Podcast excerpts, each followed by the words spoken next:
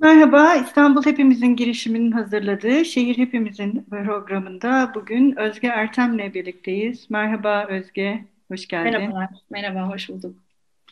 Ee, Özge Ertem, Sabancı Üniversitesi Toplumsal Cinsiyet ve Kadın Çalışmaları Mükemmeliyet Merkezi'nde dönüştürücü aktivizm ve Cins Adımlar programları ko koordinatörü olarak e, çalışıyor. Kendisi doktorasını European University Institute'de Floransa'da 2012 yılında tamamladı. Akademik çalışma alanları Geç Osmanlı dönemi Anadolu'da açlık ve kıtlığın sosyal ve kültürel tarihi, komüniteler arası ilişkiler, kıtlık ve gündelik hayat, yardım ağları, kıtlık hafızası, toplumsal cinsiyet ve hafıza aktivizmi. Bugün de Özge ile birlikte zaten e, onun çalışma alanlarından olan bu kıtlık meselesi üzerine e, konuşacağız. Özgeciğim, kıtlık nedir? Yani biz neyi kıtlık olarak adlandırıyoruz? Evet, çok teşekkürler Seval. E, davetiniz için de çok teşekkür ederim öncelikle. Ee, belki şeyden başlamak daha doğru olur. Kıtlık nedir e, sorusuna e, dair. E, böyle aklıma şey geliyor. Tekrar geri dönüp e, bazı kaynakları da bir daha hatırladığımda bu Stephen Devereaux bir e, kıtlık teorisyeninin e, 1950'lerdeki Sahel bölgesinde kıtlık sırasında e, oradaki bir e, hayvancılıkla uğraşan bir kişiyle yapılan bir röportaja verdiği bir atıf var. Ona da soruluyor. Hani ve kişi diyor ki Kıtlık e, tamam e, çok fazla insan ölmedi ama e, bir buğdayın e, fiyatı 6 bin franka kadar çıktı. Şimdi bu bir kıtlık değil mi diye soruyor. Ve buradan yola çıkarak aslında kıtlığın ne olduğunu çok farklı şekillerde cevaplamanın mümkün olduğu sonucuna varıyoruz. Yani bir yandan e, benim yola çıktığım tanımlar, e, ve arka plandaki ekonomik ve siyasi tarihin verdiği bazı araçlar var. Amartya Sen gibi bir ekonomistin örneğin e, kıtlığın ne olduğu sorusuna verdiği cevap kıtlığın herhangi bir yerde kıtlığı belirleyen herhangi bir yerdeki arz olduğu değil, aslında orada var olana nasıl erişilebildiği sorusundan yola çıkıyor örneğin. Dolayısıyla ben de e, kıtlığa ilk yaklaştığımda, kıtlık meselesiyle ilk uğraştığımda bütün bu çok farklı kavramsal çerçevelerle ilişkilendim ve bunun Osmanlı bağlamında ne anlamı olabileceğine bakmaya çalıştım ve e, örneğin Çin e, kıtlığı üzerine çalışan, Çin'deki yine geç 19. yüzyıldaki kıtlıklar üzerine çalışan çeşitli tarihçi ve teorisyenlerin de yaklaştığı o kıtlıkla uğraşırken kıtlığın ne olduğu sorusunu belirleyen sadece bir bir Richter ölçeği yok aslında. Yani fiyatların yüksekliğinin farklı insanları farklı şekillerde etkilemesi söz konusu. Hem kent içerisinde hem kır içerisinde. Dolayısıyla kitlesel ölümler evet önemli bir e, kriter. E, artan suç oranları, demografik değişim, göç her biri kıtlığın ne olduğu sorusuna dair önemli kriterler. Ama bir yandan da kıtlığın ne olduğunu aslında bizzat o bölgede ona maruz kalan insanların aslında verdiği cevaplar belirliyor. E, benim çalıştığım ekmek isyanlarında vesaire de e, bu cevaplar son derece farklı cevaplar geçerliydi. Dolayısıyla kıtlığı belirleyen çeşitli teorik arka plan e, yaklaşımlar ve kriterler var ama bizim için yine önemli olan arşivlerden e, yola çıkarak insanların e, onu nasıl belirledikleriyle çok ilişkileniyor diyebilirim. Ya peki bu mesele senin nasıl ilgini çekti e, Özge? Sen e, bu arşivlere bakarken kendi malzemeni nasıl oluşturdun? E, bu malzemeleri değerlendirmek için nasıl bir perspektifle e, yaklaştırma, yaklaşmayı e, düşündün? Evet. Ben aslında kıtlık konusuna ilk girişim master tezimle bağlantılı olmuştu. Daha sembolik bir perspektiften anlamaya çalışıyordum. Geçim derdi, yoksulluk, çocuk dergilerindeki yoksulluk anlatıları, ekmek, e, ekmek meselesi e, oldukça fazla karşıma çıkan 1930'lar 40'larda e, belirli bir idealize edilen çocukluk ve yoksul çocukların ifade edilmesi gibi aslında sembolik bir yerden yola çıkmışken kendimi daha sonra özellikle Osmanlı tarihinin bir grup arkadaşımla beraber Osmanlı tarihinin daha içlerine girdiğimiz sırada Boğaziçi Atatürk Enstitüsü'ndeydik o zamanlar. E, ekmek meselesi, ekmeğin anlamları, bir ahlak ekonomisi vesaire derken gerçekten Osmanlı tarihi arş ve arşivlerine daha çok daldıkça gerçekten yaşanan bir kıtlık dönemi var. Yani açlık, e, ecdadın topraklarında elit bir yerde yoksullukla uğraşıyordunuz yani. Yani bir de içinden selam gönderiyorum bütün Boğaz içindeki Atatürk Enstitüsü'ndeki ve bütün Boğaz içindeki öğrencilere. Evet tırnak içinde e, öyle deniliyor bize ama öyle olmadığı son derece aşikar oldu sanıyorum bir kere daha. E, dolayısıyla orada e, Osmanlı İmparatorluğu içerisinde 1870'lerde gerçekten açlıktan ölümlerin yaşandığı e, bir olay var. Hatta birkaç olay, hatta Osmanlı tarihi zaten sadece 19. yüzyıl değil, öncesinde de pek çok kıtlık e, ve isyan vakalarıyla dolu. Ama e, ben özel olarak geç Osmanlı dönemiyle ilgilenirken o 1873-75 kıtlığının bu kadar büyük sonuçları olduğunu e, bilmiyordum. Daha sonra arşivlere girdikçe, daha sonra konu hakkında yazılmış bir iki şeye e, bakınca mevzuna çok daha çetrefilli e, ve Anadolu coğrafyasında bu dönemde e, insanların çocuklarını kaybettiği, e, ailelerin çözüldüğü, İstanbul'a kadar büyük göç dalgalarının olduğu ve e, özellikle Donald Quartet'in bu anlamdaki yüksek lisans tezi önemli bir çalışmaydı ilk karşıma çıkan. Orada da belirttiği gibi farklı karşılaştırmalı kaynaklara bakarak en az 100 bin ile 250 bin civar. Tabii ki kavramlar ve rakamlar bu anlamda her zaman tartışmalı ama arşiv malzemesinin de kanıtladığı şekilde belirli bir ölçüde e, on binlerce insanın hayatını açlıktan ve hastalıktan kaybettiği bir coğrafyayla aslında karşı karşıya olduğumuzu anladım. Bu benim şu anlamda e, daha çok içine girmek istediğim bir meseleydi. Peki gerçekten ne yaşandı ve nasıl yaşandı? Çünkü Osmanlı tarihine geriye dönüp baktığımızda her zaman kıtlık meselesini, iktisadi problemleri, e, virgüllerin arasında bir virgül gibi aslında daha çok e, görmüşüz. Yani benim o dönemdeki perspektifim ve elim karşı karşıya olduğum kaynaklardan edindiğim şey buydu. Yani bir 19. yüzyıl çöküş hikayesinin e, satır aralarından bir tanesi sadece. Oysa mevzunun gerçekten içlerine girdiğimiz zaman özellikle 1870'ler gibi bir dönemde o 10 yıl içerisinde büyük bir toplumsal krizin ortasında açlıktan ve hastalıktan ölen ve çok ağır travmalar yaşayan e, insanlar ve bir coğrafyanın e, olduğu ve daha çok e, benim çalıştığım dönemde daha çok bürokratik, idari, lojistik açıdan ele alınan e, bir meseleydi ya da daha çok iktisadi açıdan ve e, belirli bir sınırda e, kalmıştı. Her ne kadar bazı e, arşivlerden kaynaklanan arşivlerden yola çıkarak e, işte hububat ticareti zahire nereden nereye kadar gönderiliyor, ne, nasıl mesafeler bu tip çalışmalar Mehmet Yavuz Erler'in çalışması bu anlamda önemli bir çalışma. E, fakat gerçekten ne yaşandığı ve insanların seslerine ulaşıp ulaşamayacağımız meselesiydi benim e, ilgimi çeken. Ve bir de tabii yani 19. yüzyıl kıtlıkları, küresel e, kıtlık literatüründe 19. yüzyılın genel tarihi içerisinde işte Çin'e bakarak Hindistan, İngiltere, İrlanda vesaire küresel bir tarih içerisinde değerlendiriliyor. Ama Osmanlı İmparatorluğu'nda yaşananın bu literatürde de bir yeri o anlamda yoktu ve ben aslında aslında bir anlamda farklı kaynaklarda da karşılaştırdığımız zaman e, benim ilgimi çeken kısmı da oydu. Bu 19. yüzyılın geniş hikayesi içerisinde de önemli bir şey ifade ediyor. Dolayısıyla hem makro bir perspektiften birazcık o geniş 19. yüzyıl içerisinde ne ifade ettiğine bakmaya çalıştım. Ama Osmanlı'nın kendi bağlamı var, kendi hikayeleri var. Üstelik kıtlık son derece yerel olarak ele alınması gereken bir hikaye.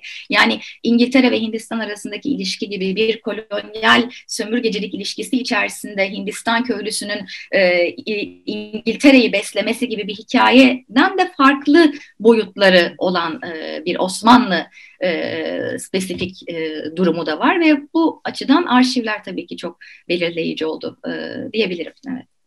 Evet mesela ben bu özellikle Geç Osmanlı serisinde sizin gibi yani siz tarihçilerle konuştukça çok şey öğreniyorum ve edebiyat metinlerine bakışım da değişiyor açıkçası. Mesela bu kıtlık meselesini, bu büyük kıtlığı da mesela senin çalışmalarından öğrendim. Bu 1873 ve 75 arasında böyle büyük bir felaket aslında bu. Büyük bir felaketin ne kadar etkili olduğu mesela hep sizlerden öğrendikleri, öğrendikten sonra şeyi düşünüyorum. Acaba edebiyat metinleri bunu ne kadar yansıtıyor? Hani anlatıyorlar mı bu meseleyi diye. O da e, aslında tarihçiliğin başka bir yönünün daha ortaya çıkmasını sağlıyor ve ben hani biliyorum sizler daha böyle makro tarihçilikten çok mikro tarihçiliğe ve sıradan insanın sesini e, duyurmaya ve onların e, gündelik hayat pratiklerinde e, geliştirdikleri stratejilere ve bu pratiklere bakıyorsunuz. Peki mesela sen arşivlerde e, ne gibi belgeler buldun? Kendi kaynaklarını nasıl oluşturdun? E, hangi örnekler üzerinden gittin? E, biraz bunlardan da bahsetsek. Tabii. Ee, benim kendi konumu çalışırken e, dediğim gibi Donald Quartet'in daha önceden yazdığı bir yüksek lisans tezi vardı 1873-75 yıllarına dair ve orada protestan misyoner arşivlerine e, bakmıştı aslında. Birazcık da Osmanlı arşivi e, orada e, eksikti. E, misyoner arşivlerinden yola çıkarak zaten onun o yazdığı şeyler bu kadar insanlar üzerinde etkisi var ama biz bunun hakkında bu kadar az bilgiye sahibiz sorusunu sormama e, sebebiyet ver, e, vermişti. Daha sonra e, ben, ben Osmanlı arşivi, e, İngiliz konsolosluk arşivleri ve Protestan misyoner arşivlerini birleştirerek daha çok e, ve vilayet gazeteleri gibi kaynakları birleştirerek bir araştırma e, süreci yürüttüm. Ve e, orada şunu gördüm ki sadece bürokratik Osmanlı, e, yani Osmanlı arşivinde çok e, kıymetli belgeler var ve bunlar dediğim gibi Mehmet Yavuzerler özellikle e, kendi e, çalışmasında bunlardan bahsetmişti. Ama daha lojistik ve daha idari bir perspektifin sesini bize e, duyuran belgelerdi. Bunları bu protestan misyoner arşivleriyle beraber birleştiğimizde bambaşka bir resim aslında ortaya çıkıyor. Hatta birbirlerinin e, bazı açmazlarını ve boşluklarını da bir anlamda karşılaştırma perspektifi sunarak kapatabiliyorlar. Benim protestan misyoner arşivlerini çok e, ağırlıklı kullandım Osmanlı arşivlerinin yanında. Bunların içerisinde benim için en önemli e, belgelerden bir tanesi bulduğum bir günlüktü. E, Harvard Üniversitesi Hüton Kitap Kütüphanesi'nde e, 1868 yılında Anadolu'ya gelen Kayseri misyoneri Lyman Bartlett, eşi Cornelia Bartlett ve kızıyla beraber geliyorlar ve 17 yıl boyunca Kayseri'de yaşıyorlar. E, her ikisi de hem Cornelia Bartlett hem Lyman Bartlett e, her ikisi de e, günlük tutuyorlar. Bu günlükler daha çok e, misyonun e, yani bir ajanda gibi aslında gündelik işlerini e, oraya yazıyorlar ve duygularını. Ve örneğin bu Lyman Bartlett'in günlüğünde gerçekten 1873-75 yılları arasında yaşanan kıtlığın gün be gün bir bölge halkı üzerinde nasıl artan bir etkiye sahip olduğunu ve neler yaşandığını bizzatihi kendi mekanından ve yerinden aktaran birinci el bir tanıklıkla görmek mümkün. Üstelik bu malzeme e, Oktay Özel geçenlerde yaptığı bir konuşmada bahsetmişti. Yani hatırat ile yani hatıratını ele almak ile günlük arasındaki bir takım farklardan. Bu malzeme aslında çok direkt, daha dolaysız bir malzeme. Bir günlüğün ortaya koyduğu kendilik algısı, e, e, sonsuz kez tartışılabilir. Yani orada da yansıtılan ve aktarılan hakikatin nasıl bir hakikat olduğu ve nasıl bir süzgeçten geçtiği kuşkusuz pek çok hani tartışmayı içerebilir bir konu. Ama bir kıtlık perspektifinden ve kıtlığı yaşayan insanların seslerine nasıl ulaşabiliriz sorusunu soran bir araştırmacı olarak ben elbette ki bugünlük bana çok fazla şey verdi. İklimin nasıl gitgide yani önce bir çünkü bu 1873-75 kıtlığı bir kuraklıkla başlıyor. Daha sonra üzerine çok ağır bir sert bir kış geliyor ve mesela aslında o kış döneminde tohumluk olarak saklanılan buğdayın yenmesi ama bunun öncesinde zaten top, e, bir sürü uyarılar gitmiş olmasına rağmen toplanmış olan bir vergi var e, Osmanlı'nın, Osmanlı İmparatorluğu'nun içinde bulunduğu ekonomik bir kriz anına da denk geliyor bir yandan. Dolayısıyla daha kendi haline kalmış bir her ne kadar bir yardım komisyonu kurulsa da aslında biraz daha geç bir dönemde kuruluyor kendi halinde kalmış bir bölge halkının gün be gün ne yaşadığını, o misyon istasyonunun önünde biriken kalabalığı, dağıtılan ve yetmeyen çorbaları, her gün kaç kişiye çorba dağıtıldığını, kaç kişiye ekmek alınması için buğday verildiğini, yollarda ölen insanların isimlerine kadar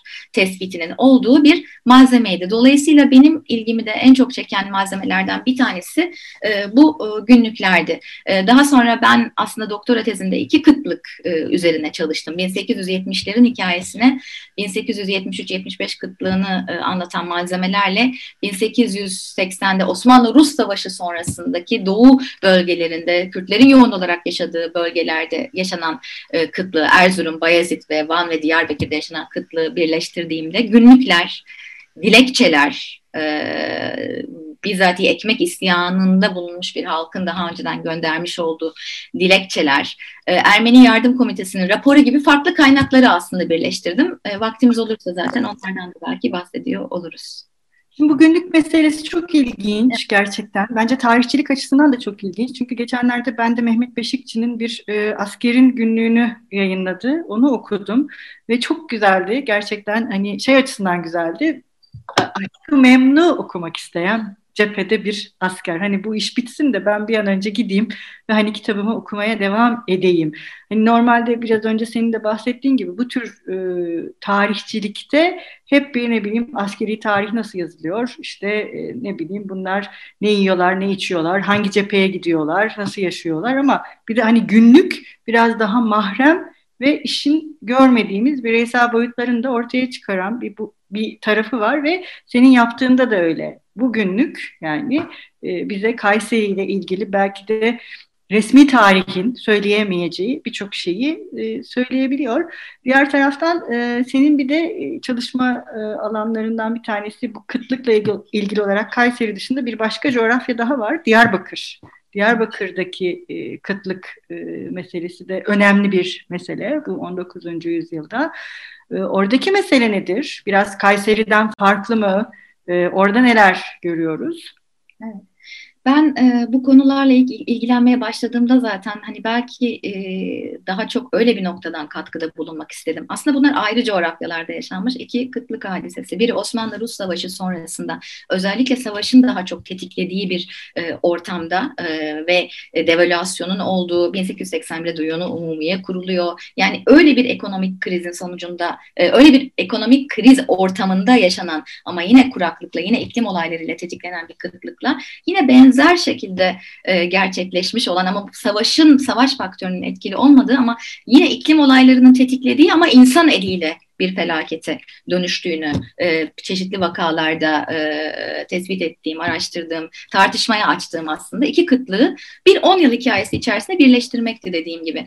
1880'de Osmanlı-Rus Savaşı sonrasında yaşanan kıtlık da e, iklim olaylarıyla tetiklenmiş bir kıtlık, kıtlık aslında, kuraklık e, ve yine ardından gelen çok soğuk ve sert kış sonucu. E, Zozan Pehlivan mesela bu iklim meselesinin nasıl gerçekleştiğini özellikle Kürt aşiretleri üzerindeki etkisini güzel anlatıyor kendi çalışmasında.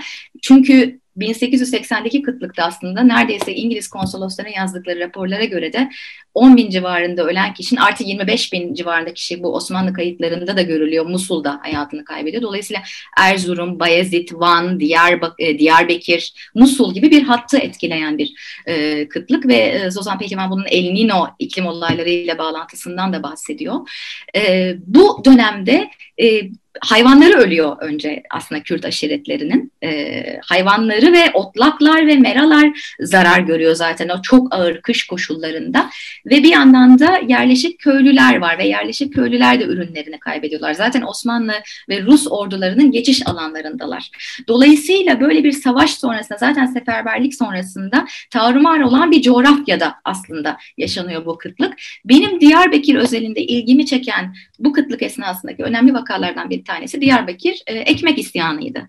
E, Diyarbakır ekmek isyanının özelliklerinden bir tanesi de benim yine birleştirmeye çalıştığım kıtlık hafızası diye oluşturmaya çalıştığımız şeyde komüniteler arası ilişkiler dair bize bir lens, bize bir mercek sunuyor aslında. Çünkü 1880'de Diyarbakır kent merkezinde 4000'den fazla insan Deliller Hanı'nda yardım e, ağlarıyla çorba verilerek e, bir e, sokaklarda dilencilerin kol gezdiği bir ortamda gerçekleşen böyle bir kıtlık isyanı aslında gayrimüslim ve Müslüman halk tarafından bunu hem Diyarbakır, Diyarbakır valisi İzzet Bey hem de e, o dönemde konsolos olan Barnham'ın raporu karşılaştırmalı olarak kanıtlıyor.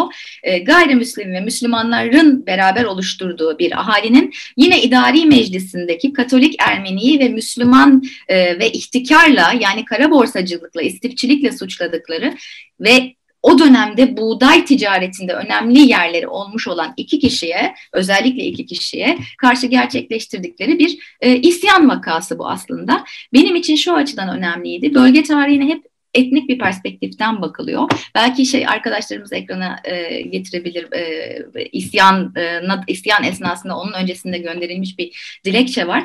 Benim için ilgimi çeken konulardan bir tanesi bölge tarihine hep bir isyan perspektifinden, e, hep bir etnisite perspektifinden bakılırken retrospektif bir şekilde aslında e, son derece sosyoekonomik meseleleri gündeme aldığımızda, bir kıtlık hikayesini gündeme aldığımızda resmi son derece karmaşık. Yani bazı verilmiş kategorilerin e, işlemediğini, Ermenilik, Türklük, Müslümanlık, gayrimüslimliğin önemli olduğunu kuşkusuz ama 1880 yılından bahsettiğimizde bizim yapmaya çalıştığımız şey hep geriye dönük olarak bugünün meselelerini oraya angaja etmeye çalışmak oluyor. Ama 1880'de Diyarbakır'ın ortasında evet Müslüman ve gayrimüslim bir halk yine e, Müslüman, Katolik Ermeni e, ve e, Müslüman Hacı Cercizade, e, Katolik Ermeni Osep Kazazyan ve Hacı Cercizade'ye karşı bir ekmek isyanı gerçekleştirdiler.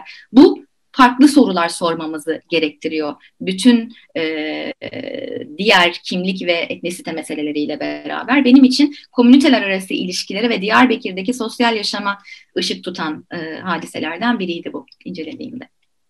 Peki e, Özge mesela hiç e, bu kıtlıklarda bir yardım yok mu? Yani bu kıtlıkları e, engellemek ya da e, buna dair ne gibi bir politikalar geliştirmek gibi bir şeyden bahsedebiliyor muyuz? Neler yapıyorlar 19. yüzyılda? Tabii. E, her iki kıtlıkta da hem devletin e, hem yerel odakların e, yardım organizasyonları, yardım ağları var. Ee, bir yandan aslında e, genel iaşecilik anlayışının, e, klasik iaşe perspektifinin çok işlemediği bir dönemden bahsediyoruz. 19. yüzyılın ikinci yarısından bahsederken aslında e, biraz ve çok temel bir devlet yardımı politikası diye bir politikanın ve öyle bir kurumsallığın olmadığı, yine de yardımların, yani vergilerin iptali, vergilerin tehiri, bir yerden daha bol e, buğdayı olan, daha bol yiyeceği olan yerlerden bölgeye yiyecek temini gibi çeşitli daha parçalı e, müdahaleler bulunuyor. Ama yine bir ekonomik kriz 10 yılından bahsediyoruz. Dolayısıyla bu tür yardımlar devlet tarafından yapılsa dahi ilk ürünün iyi olduğu hissedildiği anda tekrar e, hemen vergi e, meselesi gündeme giriyor. Hemen e, toplanan vergiler. Yani aslında kıtlığın yarattığı yoksulluk ve yoksunluk hali dolayısıyla çok daha sonrasına da aktarılan bir şey. Bunun dışında asıl özel inisiyatiflerle e, pek çok yani misyonerler de burada zaten devreye giriyor. Özellikle ilk kıtlıkta da ikinci kıtlıkta da bahsettiğim benim doktora tezimin temelini oluşturan bu iki kıtlıkta da misyoner ağları çok önemli yardım ağları. Bartlett'in günlüğünün gösterdiği gibi. Ve benim yani burada belki eklemek istediğim şeylerden bir tanesi dediğim gibi yardım ağları dediğimizde hem devletin hem yerel e, odakların hem e, idari meclislerin yapmaya çalıştığı, düzenlediği işte kupon dağıtma, fırınlarda ekmek çıkartma ama bir yandan da buna yetememe, fırınların önünde gerçekleşen isyanlar ki İstanbul'da dahi e, 1880 örneğin 1880'de Çemberlitaş'taki fırınların önünde Osmanlı arşivlerinden yola çıkan Beşiktaş'taki fırınların önünde ge gelen muhacirlere e, ekmek verilmediği, fırınların yetişemediği. Çünkü o dönemdeki kıtlık sebebiyle İstanbul'a göçler de var ve zaten İstanbul'da devalüasyon da var. Diyarbakır'da, Malatya'da da aynı şekilde. Yetişeleme, yetişilemeyen bir e, ortam ve isyanların olduğu bir ortamdan bahsediyoruz.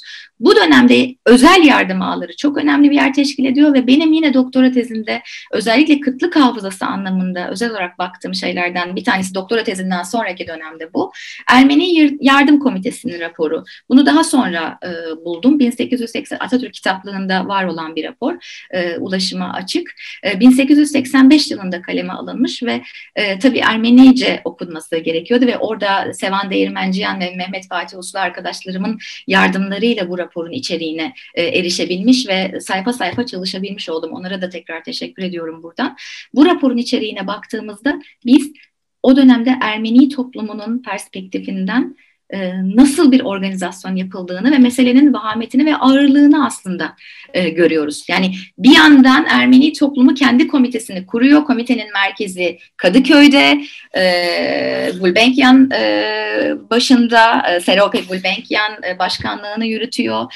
E, Apik Uncuyanların evinde toplanılıyor Kadıköy'de ve e, Patrikliğin e, izniyle ve e, beratıyla ve e, 1880 yılından 1885 yılına kadar bu komite önce kıtlığın ağır yıllarında acil yardım komitesi gibi çalışıyor. Anadolu'da alt komiteler oluşturarak ve merkeze sürekli haber ağlarıyla aralarındaki bağlantıyı kuvvetlendirerek ama daha sonra bizim için yine kıtlık hafızası açısından önemli olan faktör e, uzun soluklu perspektifler geliştiriyor.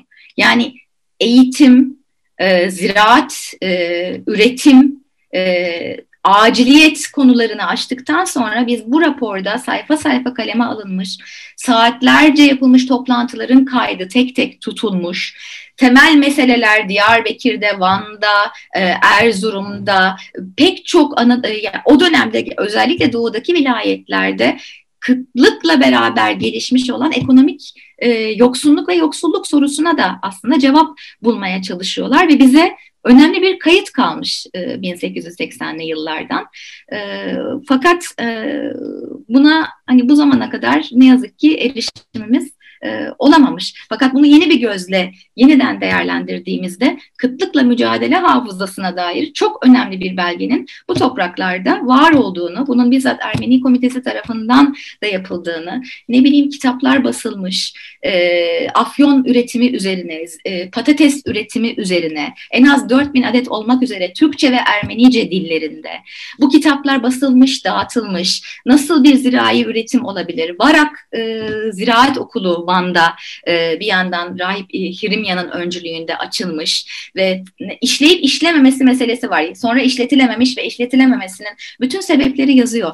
Ama 1880 yılında böyle bir komite kıtlıkla mücadele adına bu adımları atmış ve her birinin işler ve işlemez yanlarını hesap verebilirlik ve şeffaflık ilkeleri çerçevesinde kayıt olarak bize bırakmış. Bunun çok e, önemli bir malzeme ve bugünen meselelerine de aslında ışık tutacak bir malzeme olduğunu düşünüyorum.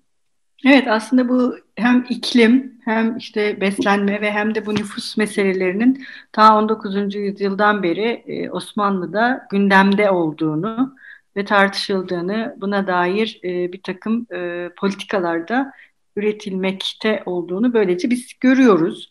Bunlar muhtemelen etkili oluyorlar ki herhalde bugüne kadar kayıtlar ve e, bu e, ne diyeyim broşür belki kitapçıklarda kalıyorlar.